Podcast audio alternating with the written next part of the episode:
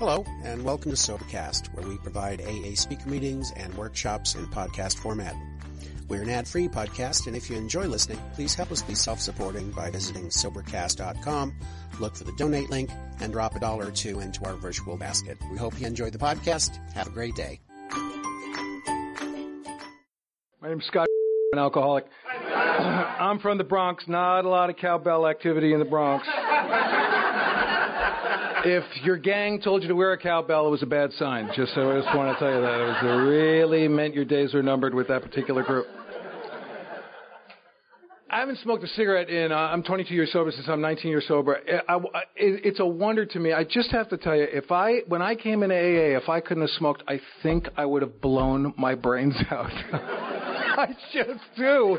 And I'm telling, and I can't, I mean, I can't really be around it for, especially kind of for health reasons right now, but I'm just amazed. I'm amazed that a newcomer can get through a meeting without, I, I was a five cigarette meeting guy. I mean, I just, I used to drink scalding hot coffee to keep my throat open long enough to get a couple of cigarettes in. I just, uh, so if you're new here and, uh, God bless you. Uh, just li- you know, set fire to the person next to you and just suck in as much as you can before. That's not against the traditions. Igniting an alcoholic. Thanks so much for asking me here. I'd like to thank uh, my friends and uh, who are here and the rest of the speakers and uh, Thanks for showing me so much uh, love and attention and care. I've been just treated so well since I got here, and thank you, Elliot, for treating me so good and spending your time with me today. I can't tell you how much I appreciate it. Um, I have a great life today. If you're new, I'm, I'm sure that thrills the shit out of you. I, I, uh, I, uh, I just knew I couldn't hear enough about it I, uh, when I was new. I just wanted to hear more about your new car and your new, you know, skidoo and you know. Uh, I just couldn't hear enough about it. Uh, new wife and a house, more, more. Did you? have you gotten a new spa? You know. Um, and I'd sit in my chair at a lovely place called Unit A, which Clancy's only too aware of. I was about five miles past any length, that particular clubhouse. And um, I would sit in my seat and just uh, think that you know, maybe you'll go home tonight and maybe your new house will blow up. And um, maybe your new skidoo will blow up while your whole new family is on it, you know, and uh, and we'll see how spiritual you are next week, you know. God, I hated you. Um, and AA, by the way. I was brought up in the Bronx in New York City. Always figured I'd wind up in South Dakota talking about alcoholism. Uh, I'm Jewish. I figured I'd be here for the Jew hunt. You know. Uh, come on, Jaime, strap these antlers on. Always wanted to run a big buck Jew. It'll be fun. We'll knock his beanie off. When he bends over to pick it up, we'll push him over. It'll be fun. it's good. It's good exercise for the newcomers.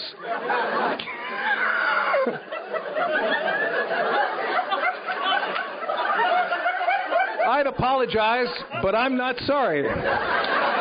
Um, but yeah, my grandmother, if you want to know where she's buried, go to the cemetery. Whoever looks like they've recently turned over in their grave, that's where she is.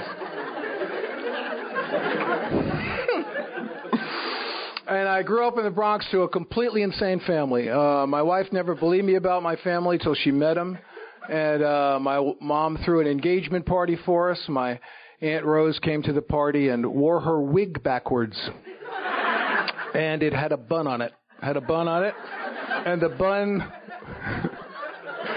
bounced off her forehead all night. And it was a look she was going after. It wasn't a mistake. She sort of wore it beret style and that was the tip of the iceberg. Believe me, uh, just absolutely insane. And um, if you got anything for free in my family, it meant it was stolen.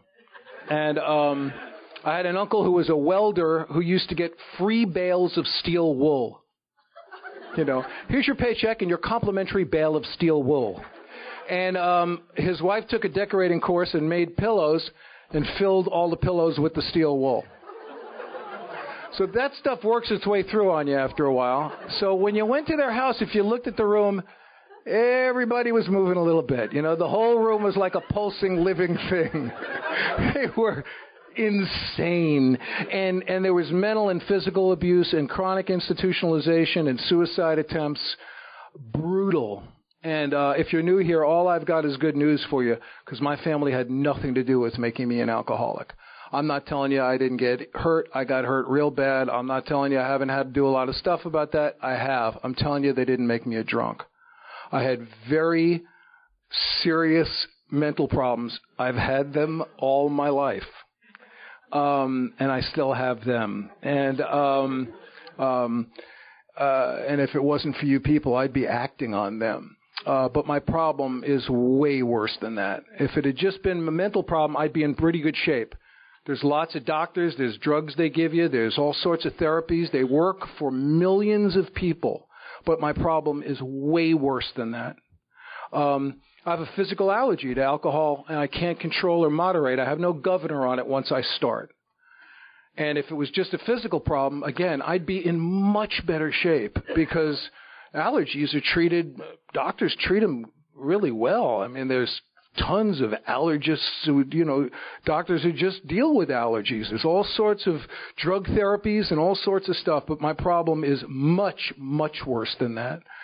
Because of the alchemy of this physical and mental problem swirling together, I developed this cancer of the soul that very few people understand. And I say very few people in terms of the world population. Very few people understand it.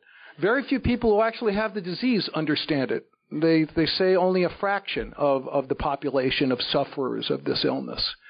And this, this cancer of the soul, this, this spiritual tapeworm ate me up from the inside and left me hollow and insane and alone, and I didn't even know I had it.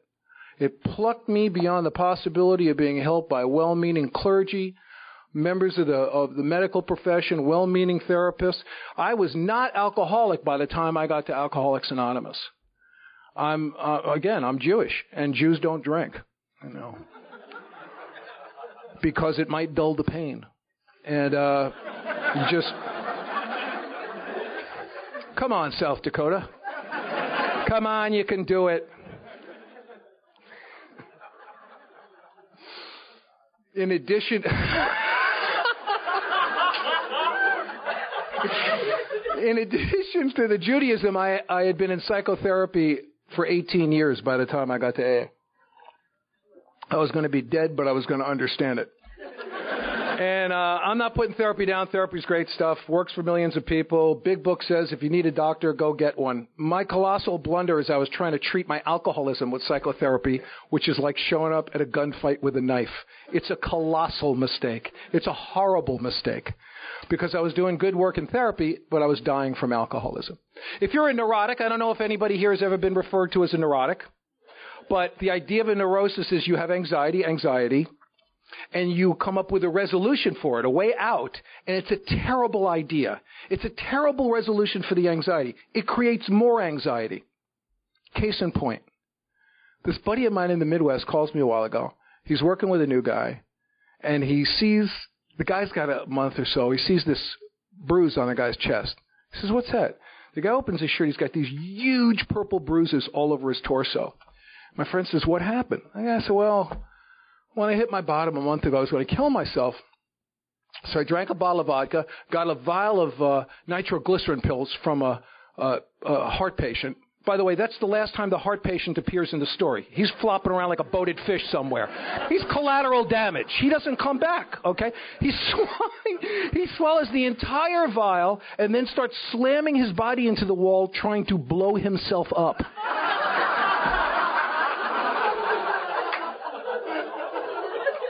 You can't write this stuff. You can't make this. You, you, he raised the bar for all of us, I think, in that moment. I really do.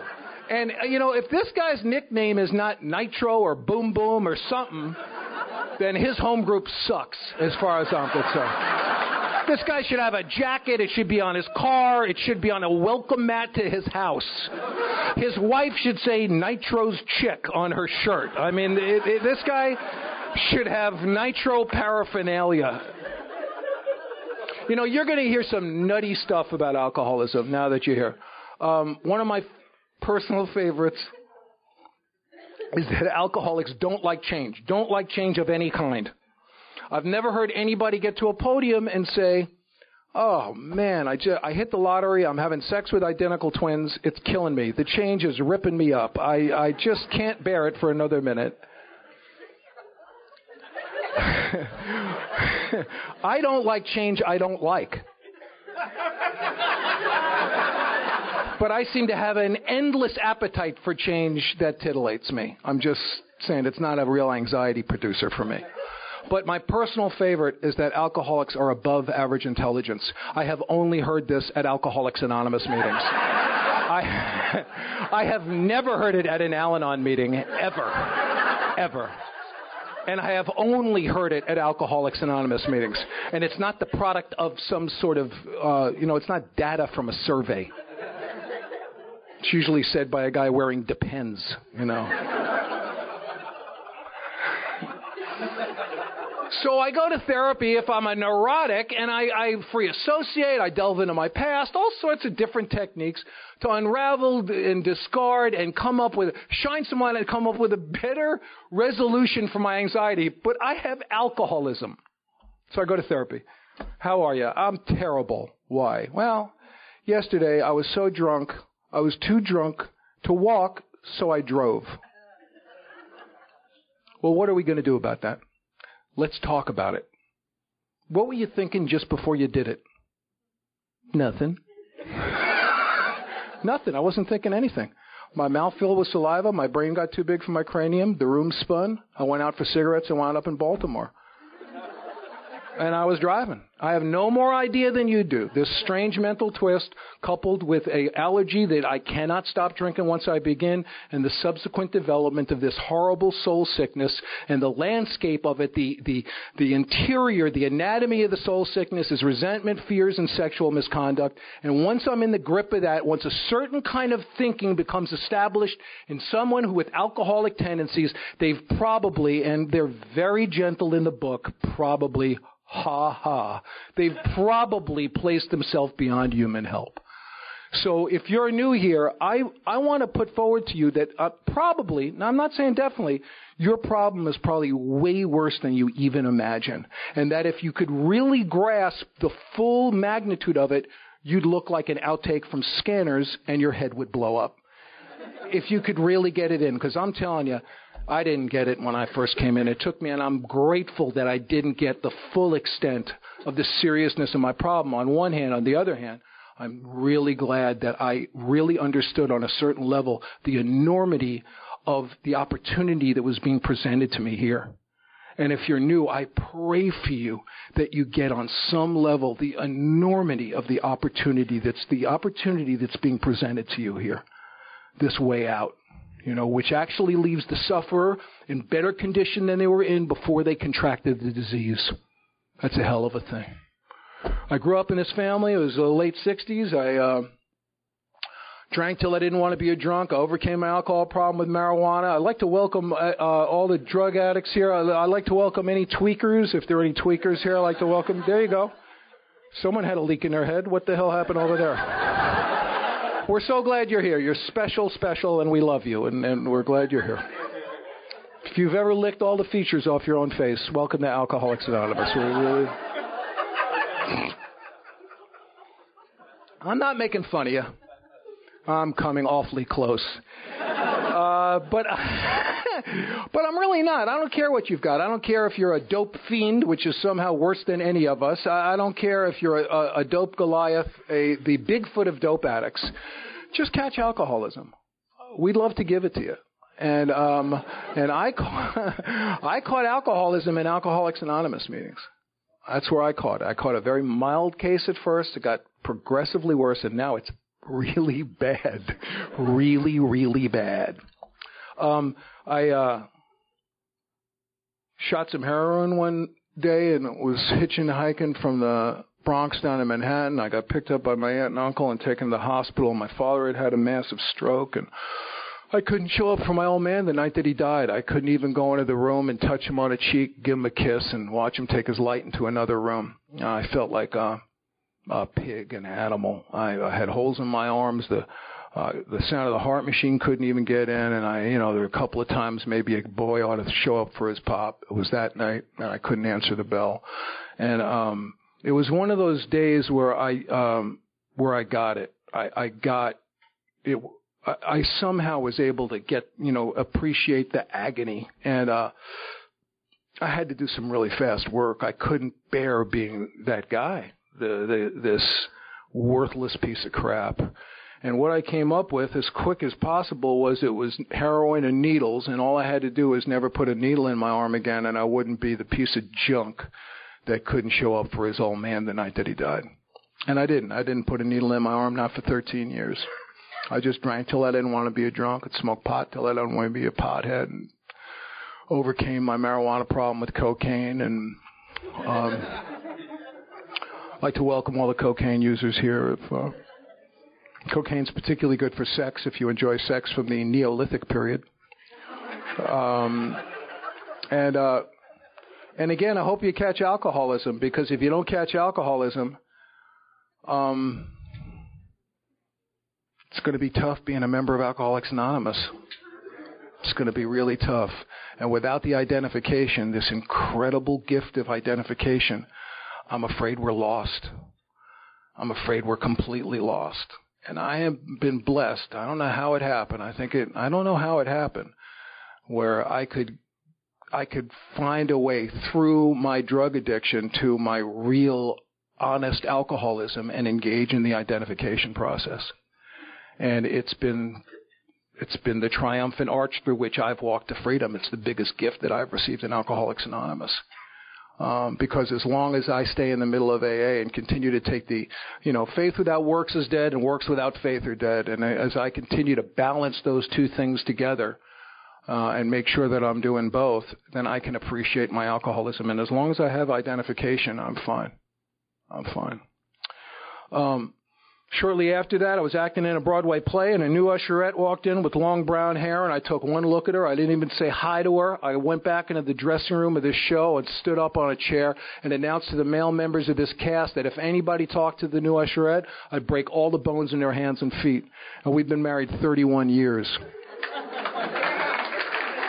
Uh, and I, you know, in part because we've never wanted to get divorced at the same time. You know, there's, there's, uh, there's timing involved in this. There's timing and serendipity, I would say. Uh,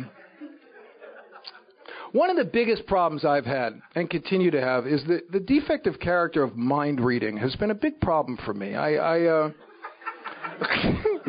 my wife once commented to me that I wasn't. She said, "You're not a mind reader. You're barely a mind user," which hurt hurt my feelings. And um, and I, I think that I know what people are thinking, and they're never thinking anything good. I never catch people thinking good stuff.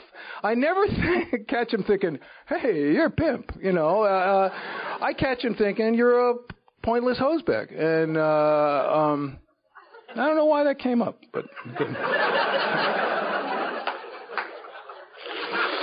um, we had our younger son, our beautiful son Micah, and we were surrounded by friends and family, got a ton of phone calls, and he was really welcomed into our community. And two years and nine months later, when our son Jesse was born, nobody even showed up at the hospital. It just was too hard to be around us. It just, it just hurt too much. We pressed ourselves on the people that loved us like a thumb upon a bruise. Something was always wrong. We always needed something. It just didn't work, you know.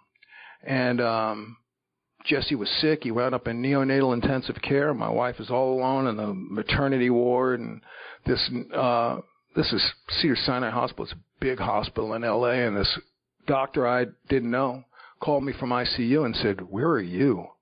Your family's in big trouble here, pal. There's nobody here. There's no, there ain't a balloon in the room, and your kid's sick." And I said, you know what? I can't find anybody to watch my three year old. I can't come down. And this doctor, who I'd never met before, said a pretty remarkable thing. Certainly in today's age of uh, kind of the impersonal medical stuff that we see going. She said, "Why don't you? I'll give you my phone number and my address. You can bring your son over to my house, and my husband will watch him." And I said no. I had no way to accept this woman's generosity. And it was another horrible night. It was the, this is a terrible thing.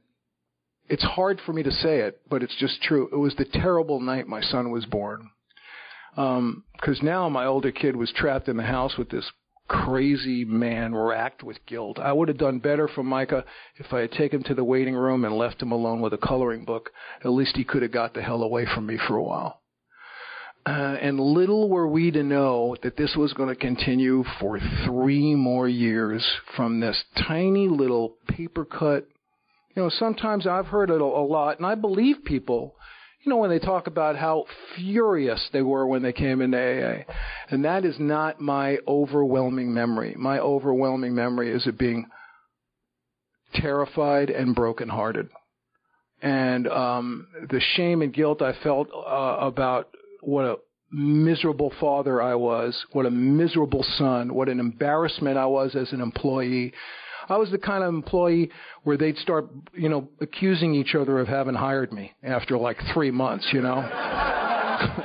you, no, you, you brought them, no. And on April 22nd, 1985, my show business career was gone. My wife was a tongue chewing, babbling idiot from prolonged exposure to me. And uh, our sons were six and three. They could barely read or write. Their small motor skills were screwed up. Uh, and there was nothing organically wrong with them. They were cut off from the society of other children. They were just scared all the time. And they couldn't put small tasks together. And uh, they were very sick. And um, I crossed the line I swore I would never cross again. I put a needle in my arm. And my uh, and I called my therapist of record in my 18th year of psychotherapy, and I got him on the fo- phone. It was my first Jungian therapist. And he said to me, and I didn't know this until I came in and was fortunate enough to stick around here long enough to read our literature and read our history. And if you haven't done it yet, you have a great gift in store for you. And if you haven't done it yet, you have the gift of really getting to understand Alcoholics Anonymous and how important, how primary, how I can't talk enough about this idea of, of, of identification because it's everything. It's everything that we have. It's the reason why Bill and Bob talk for five hours instead of 15 minutes. It's the whole shooting match. You know, and, uh, God, I've always identified with drunks. That's why I spent a lot of time in bars. I mean, uh, I, I, but identifying with at any rate, um, and uh, that therapist that day said there's absolutely nothing that could be done for you. He said basically what Carl Jung said to the man who 12 stepped the man who 12 stepped Bill Wilson. And I didn't know that until I came in and read our literature. And it made me feel really a lot more part of AA because I had that experience. He said, I can't help you. And I had looked at therapy as the only thing that resolved anything for me. And my world split in half. And he, I said, what? He said, the only thing I can suggest is we have you institutionalized. And that's again what Jung said to Roland Hazard. And then he said the thing that Carl Jung couldn't say. He said, or you attend a meeting of, of Alcoholics Anonymous or, or Narcotics Anonymous. He said this to me instead of saying what Jung said eventually, which is he told Hazard that since time immemorial there were recorded cases of of uh, big, big personality displacements and, and spiritual experiences, not just being a deacon, not just going to church a little bit. We're talking about big grassroots um, conversion experiences, really. You know, uh, probably conversion is not the most popular word to use in AA meaning, but that's really what it boils down to: to have a surrender that that where you have a subsequent conversion.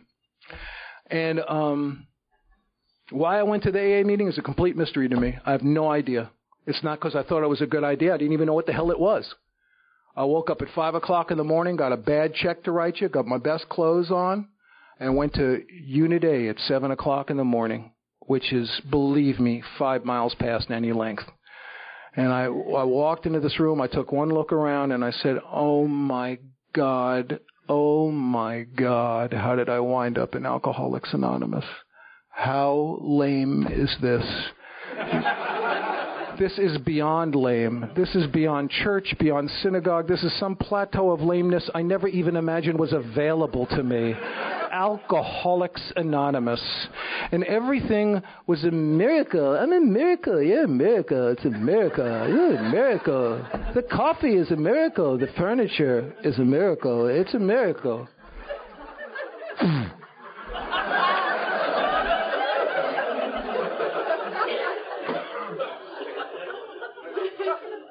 Then the AA unsolicited advice guy, he got me. You know. Do I want what you've got? No. No. But thanks, Clem. I appreciate it. Am I issued my own bib overalls next week? Do I bring my own pair? What, what's the deal? Are we going to hook a rug? I, I just, I, I, my skin crawled. I couldn't even believe it. I hated everything about it. And I uh, went back to that meeting every morning for a year. Milton Merrill was sitting in that meeting, and Rosemary Williams, and you know some incredible people were sitting in that meeting that day that I got to meet. Extraordinary. Al Marine, guys like that, unbelievable. And um, and uh, I was out of plans. I mean, that's the only reason I can imagine. I, you know, I didn't have a good plan like boom boom. You know. I, but he was above average intelligence and I was not.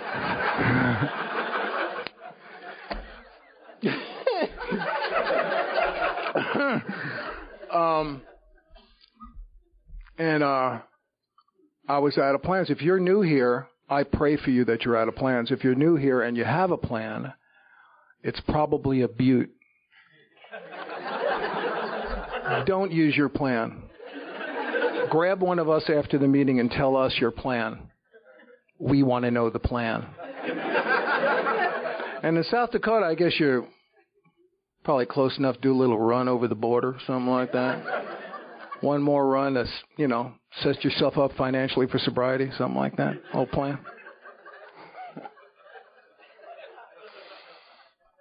And I stuck around Alcoholics Anonymous, and I consider myself to be very fortunate that I I fell in with a bunch of extremely active people out of the out of my home group, which was a strange group. It was a group, one of the oldest groups in in L.A. that had not made a, co- a contribution to central office in 30 years. It was just they thought that the traditions were a theme park somewhere. They it just and I judge no man because I'm too spiritually developed, but uh, uh, it was uh, it was an interesting lot, bunch, and um, but I was very fortunate. I, I was blessed with a sponsor who uh, just didn't say no and.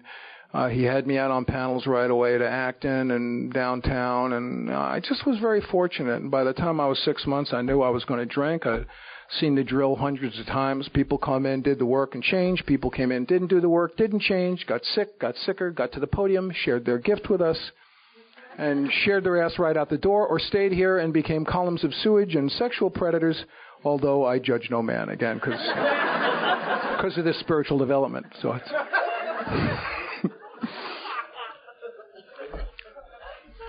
and uh, my sponsor took me to his house and he read me chapter five and on the way through he took me through the first three steps and showed me how to do an inventory and I felt like I stopped stealing somebody's chair here because I had done a lot of activity and a lot of action and all of that was really positive and now I needed for me to for I needed to be anchored to a to a, a personal uh, spiritual endeavor. And that's what I got out of it and it was it, it lit me up and it, it, it breathed new life into a lot of the action that I was taking, and uh, it was great. It's it's just like when you have a baby. I'm I'm convinced of this. Just as the baby is crying, and now you've you're done, you're done. So you're walking toward the baby to flip the baby into oncoming traffic, and what uh, God has done is then the baby does something fabulous. They they planned that they just they turn over or say your name or they sing it probably or something that makes it all worthwhile and you're willing to go on for three or four months before you walk toward the baby again. And uh and my sobriety has been a similar thing to that you know just as i'm running out of gas and i'm going is this all there is? Isn't anybody else doing anything here?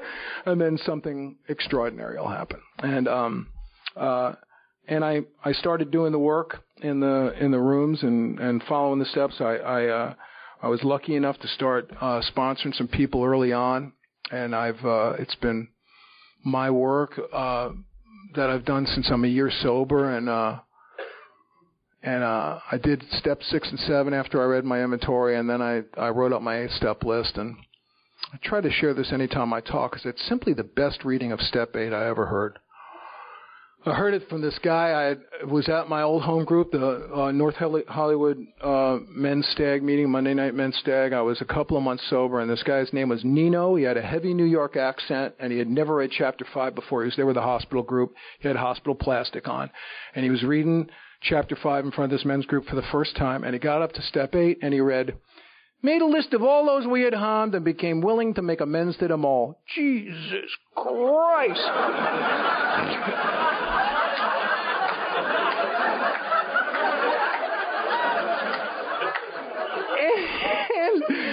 looked out into the room as if to say, Have you seen us? Do you know what the hell is in here? it's exactly how I felt about it. I just couldn't believe it. Not those people, not that money. I would not have taken that much money if I knew I had to give it back. You think I'm a moron? I'm above average intelligence, for God's sake. and you know, if you're new, don't worry about it. It's eight steps from where you are anyway, and eight, eight's not even the annoying one. It's nine is really the annoying one. There was an extraordinary, handsome woman named Alabama Crothers who was, uh, I called her the Secretary General of my group. She was an extraordinary woman. If you ever get a chance to hear uh, one of her talks, she really, um, this is a woman to talk like this. She kind of talk like Louis Armstrong and used to talk about, she'd say, you young girls don't remember this, but I used to hide my gin in my douche bag. wow. But that was before your time. she was an extraordinary, extraordinary woman. And I went to her. I didn't like my uh, sponsor's plan about uh, step nine. And I went to her for the secret. And she said, You have to pay the money back. Okay. Damn. I thought there was going to be some other thing, some other ritual we could go through, but it was the same thing my sponsor said. It was the paying back part. It really uh, annoyed me. And um, I uh, I didn't know how I was going to make a bunch of amends. I didn't know how I was going to make amends to my children or my wife or my dad. And my sponsor wouldn't tell me what to do.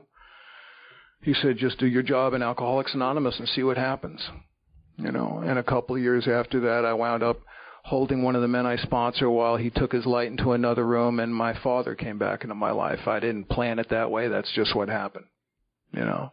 And um I realized that my sons had no relationship with my father because I had no pictures of him in the house because I couldn't stand to to see him. It was too hard. It's too painful. So I got a bunch of pictures of my pop, put them up in the house, and then I got to tell his grandsons about him. What a sweet guy he was. And they started having a relationship with their grandfather. I didn't know what I was going to do about my kids. I didn't know how I'd possibly. I couldn't sit down with these little boys and say I'm sorry. It would have been awful. What a terrible, miserable thing to saddle them with some frothy, emotional appeal to them. I had to stop acting that way. I had to start going into their school and doing this embarrassing stuff, sitting down with teachers and saying, My sons have been difficult and they're a problem, and you're angry at them because they seem to be willfully squandering a great mental resource that they have.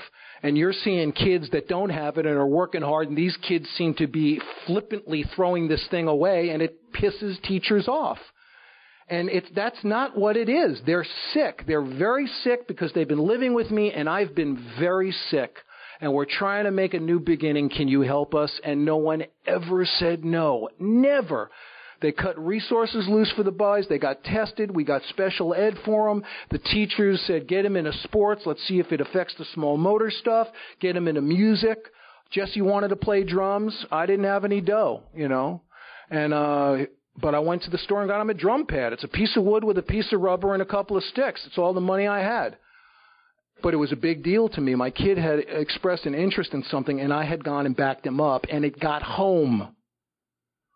And I told the guys at my home group about it. And if you got a home group like I had, you'll know why. Because they were interested. They wanted to know about my family. They wanted to know that we were doing good. They were spending a lot of time with me. I need to tell them the good stuff that I'm doing. They want a little bang for their buck, you know. I don't blame them, man. I want to know what the the payoff. I like hearing that stuff. And um within a there were a lot of burnout drummers in our group at that time and uh like in a couple of months the AA drum set showed up at our house. There's like these guys showing up with these Megadeth drums, you know. Dude, and uh and a couple of years after that, I got to go to the House of Blues and hear both my sons play the House of Blues on the on the Sunset Strip and just burnt the dump down, burned it down, just obliterated the place. And off to the side, there's this group of weeping middle-aged alcoholics, you know. the kids are going, "What is with the crying old people, man? What the hell is that all about?" They don't look like backup singers.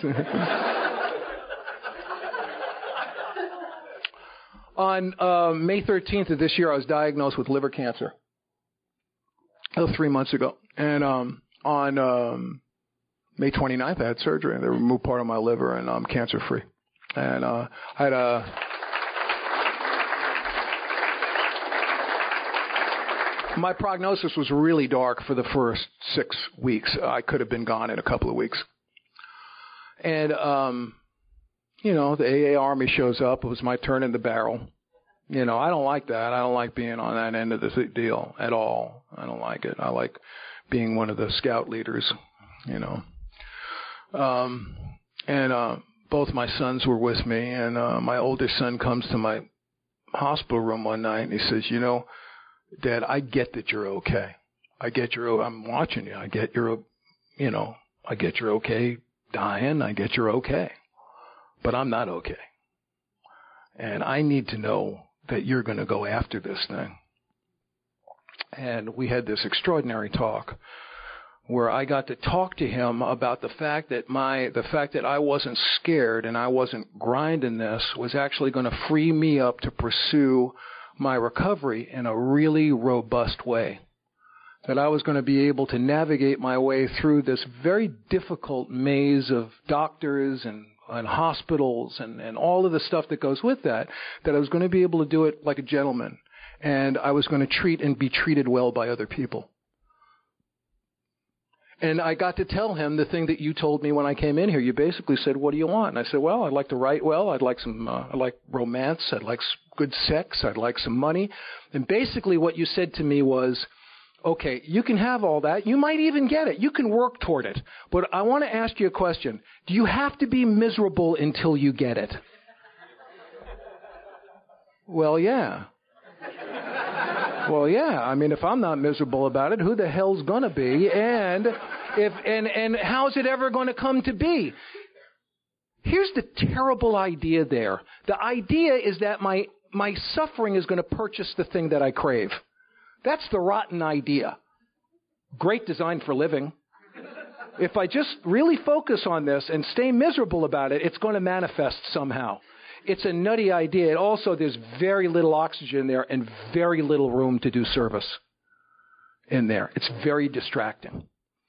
So, um, what you asked me to do, or suggested that I do, is that I act like somebody who somebody would be want to act like and be a good example of Alcoholics Anonymous and extend my hand and do the work here and work diligently and have my dreams and work diligently on my dreams as long as they were subordinate to the big deal. And the big deal is I have had an experience of identification and conversion and I am trying to have that experience with other men. That's the big deal. You know.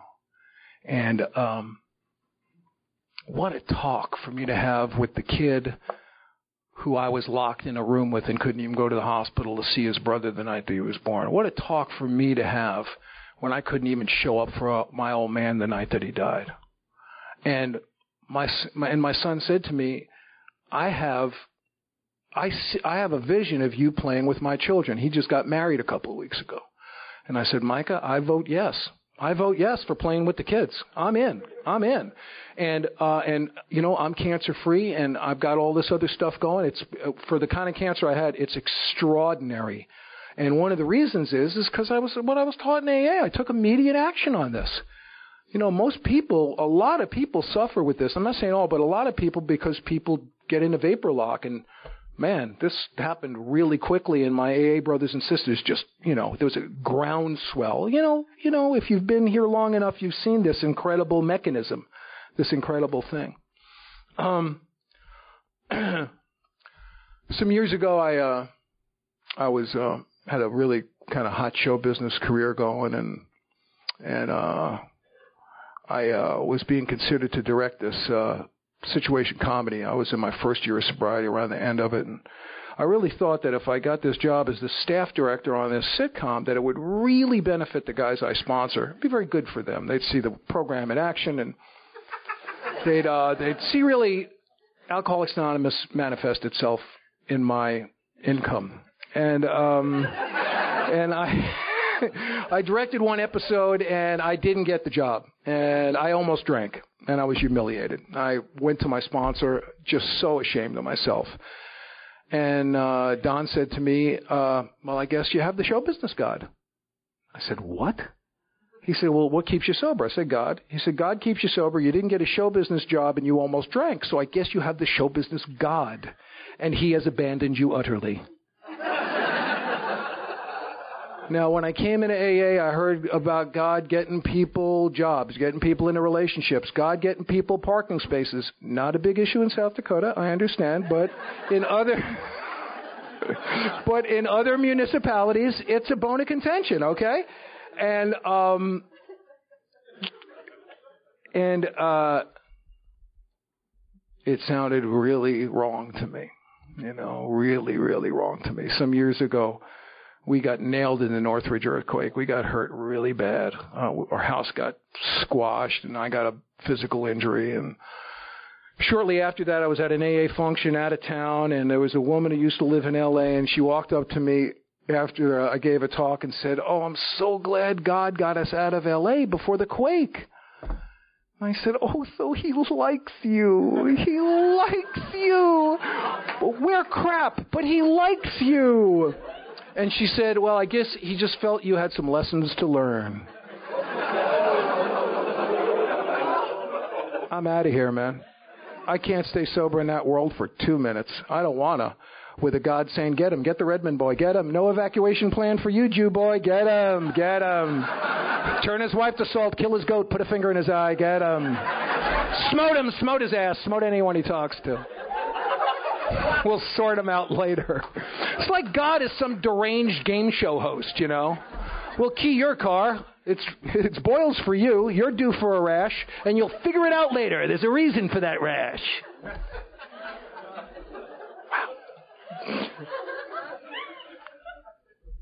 if I saw the deliberate hand of God in the suffering of other people, it's not a world that I'm particularly interested in being around. And this is just me. I've been asked to tell my story, so what the hell I will.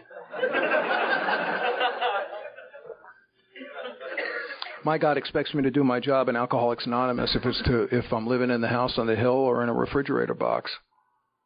My God's not giving me refrigerator boxes. My God's not handing out cancer. There's no, for me, there's no reason why. There's people and there's cancer, and sometimes people get cancer.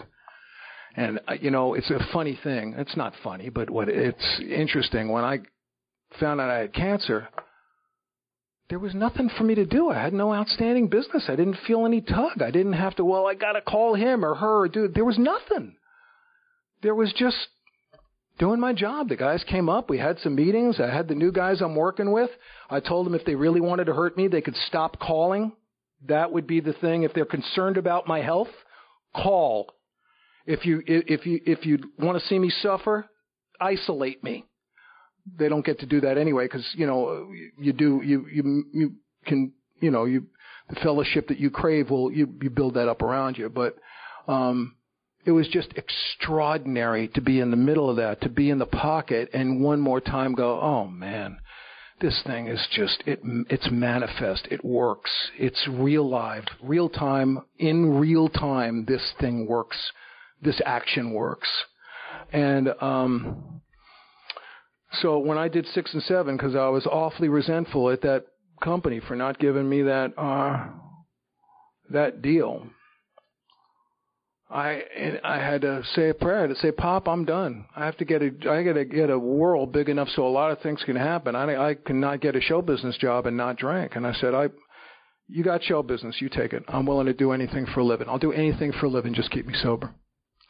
And a couple of months later, I was working as a cook on a catering truck, and I looked up and I said, I did not mean this. I didn't. This wasn't even on the long list. I don't know where the hell this came up. now in LA, when they make a TV show or a movie, they hire a caterer. You follow them around in a truck and you make food. It's a great job. It's a team. It's Teamster dough. It's you're breaking a racketeering law basically, you know. Uh, but it's it's really good dough. But I'm Scott Redmond, and um, the first movie that I catered, the executive producer and star of the film was a guy I had worked with in the business. And he stuck his head the first morning of the shoot, he stuck his head into the truck and he said, Can I have a burrito? Scott? And I said, What's happening, babe? he said, Is this your truck? I said, No, but it's my spatula.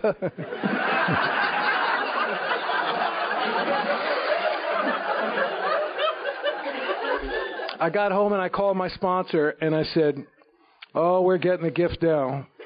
Yeah, it's beautiful. Really getting the gift. I feel like I've been voted most attractive man on my cell block. This is beautiful. And he said, uh, he said, sounds like you've got a resentment. I'm resentful at Scott for working on a kitchen truck. It affects my self-esteem, pocketbook, ambition, personal relations, and sex. Because I don't just hate stuff. I re-experience the hatred. I re-experience it so when I wake up, I water the hatred like a little flower. I want to make sure it's developing and that it's alive and doing well. The worst thing is when I forget to hate something, you know? And a guy goes, hi. And I go, hi. Oh, I hate him. Why did I do that?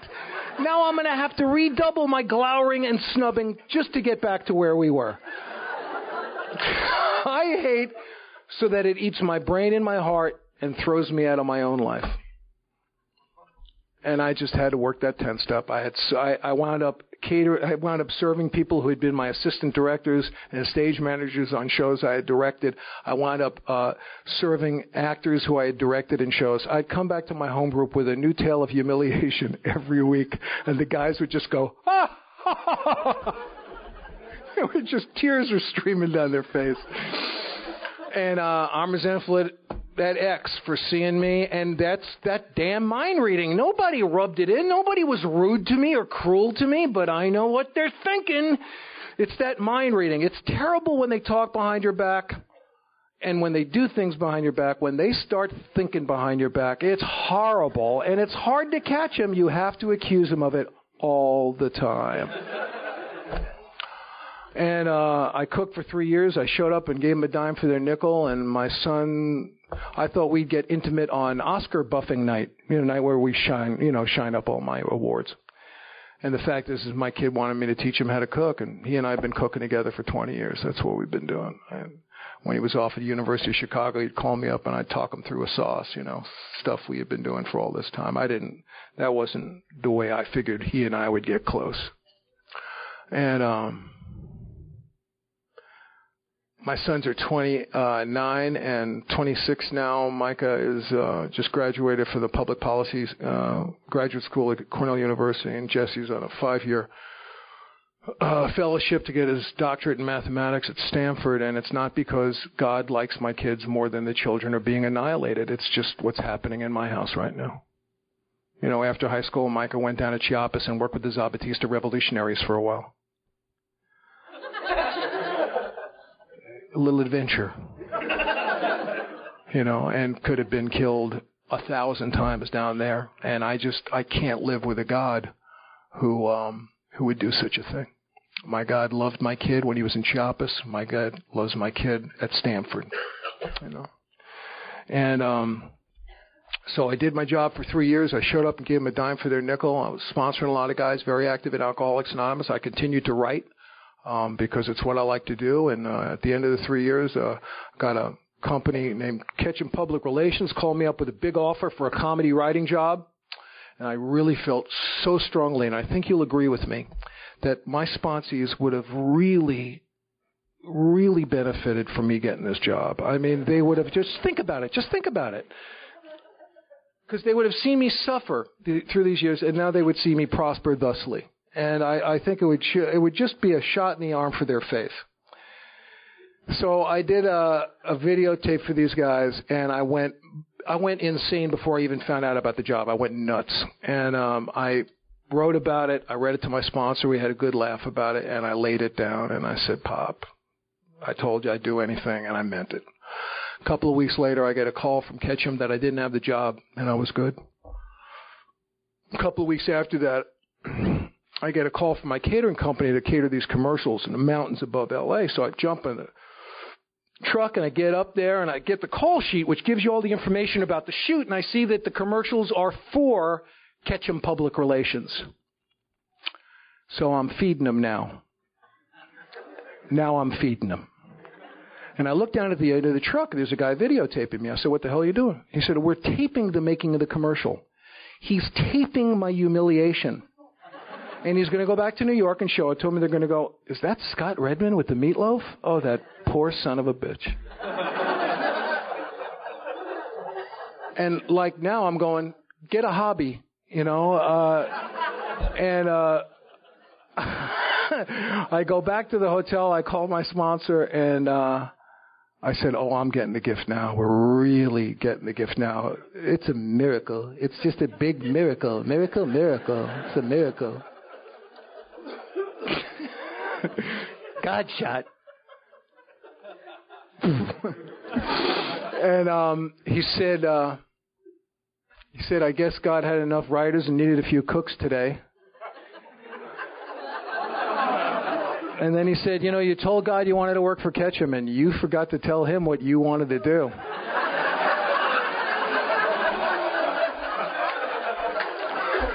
oh, as long as he's having a good time, folks, I'll tell you. If you knew, I want to welcome you to Alcoholics Anonymous.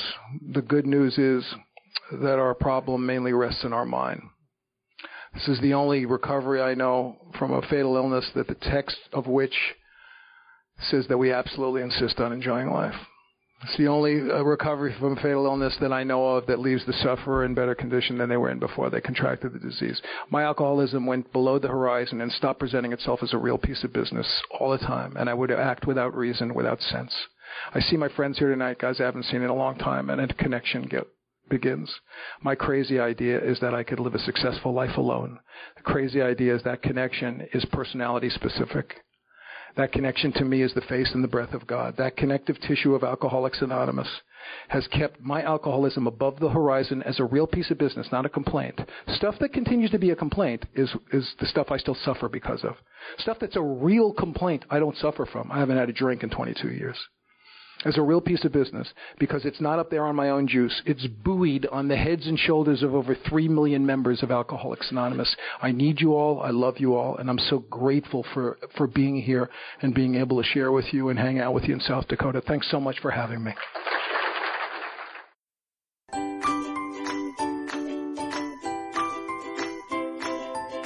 Thanks for listening. I hope you enjoyed the podcast. Sobercast is ad free, and we'd like your help in order to keep it that way. So if you'd like to help us be self supporting by pledging a dollar to a month, visit Sobercast.com and look for the donate links. Thank you very much.